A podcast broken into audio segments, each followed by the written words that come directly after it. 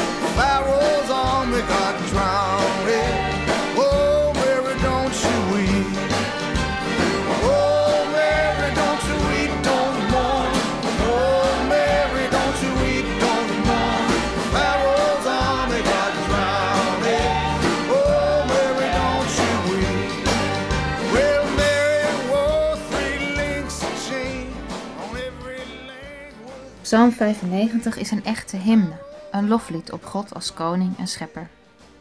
De psalm zit vol stijlfiguren en dat is ook niet zo gek, want psalmen zijn gedichten, een vorm van bijbelse poëzie. Ook psalmdichters gebruiken klankrijm, woorden die op elkaar rijmen, maar in vertalingen is dat meestal niet terug te horen. Wat wel vaak goed te zien is, is dat in de psalmen zinnen parallel lopen. Op een iets andere manier wordt met andere woorden hetzelfde gezegd. Dit wordt wel gedachtenrijm genoemd, bijvoorbeeld in deze psalm. Kom, laten we zingen voor de Heer. Laten we juichen voor Hem. Laten we knielen voor de Heer. Laten we diep voor Hem buigen. In dit geval schept de herhaling ruimte voor de dichter om zijn uitbundigheid en blijdschap nog eens te onderstrepen.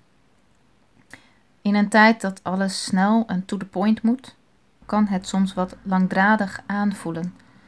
Maar wat ik zo mooi vind aan de psalmen, is dat op deze manier de psalmdichters kunnen schilderen met woorden. Langzamerhand zie je voor je ogen een plaatje ontstaan, waarvan de contouren steeds duidelijker worden. Soms door kleine variaties op een thema, soms juist door tegenstellingen. Dat is bijvoorbeeld goed te horen in vers 4 en 5 van de nieuwe Bijbelvertaling. Hij houdt in zijn hand de diepten der aarden. De toppen van de bergen behoren hem toe. Van hem is de zee, door hem gemaakt, en ook het droge, door zijn handen gevormd. Diepte van de aarde tegenover de toppen van de bergen, de zee tegenover het droge land. Daarmee omvat de dichter in zijn woorden de hele aarde en wordt gesuggereerd dat Gods aanwezigheid overal voelbaar is. Overal? De dichter heeft realiteitszin genoeg om te erkennen dat er tijden zijn van cynisme, ironie, dat mensen denken: het zal wel. Als in een flashback horen we over de tijd toen het volk Israël gevlucht was uit Egypte en ronddwaalde in de woestijn, zonder eten, zonder drinken, en hoe mensen hun vertrouwen in God kwijtraakten. Tja, vind je het gek?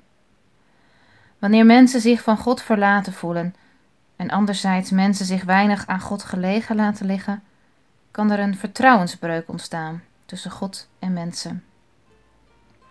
In deze psalm vertelt de dichter niet hoe God en mensen elkaar weer gevonden hebben. Maar afgaande op de beginwoorden van de psalm is dat wel gebeurd en blijft dat steeds weer gebeuren. Laten we juichen voor Hem, want Hij beschermt en Hij redt ons.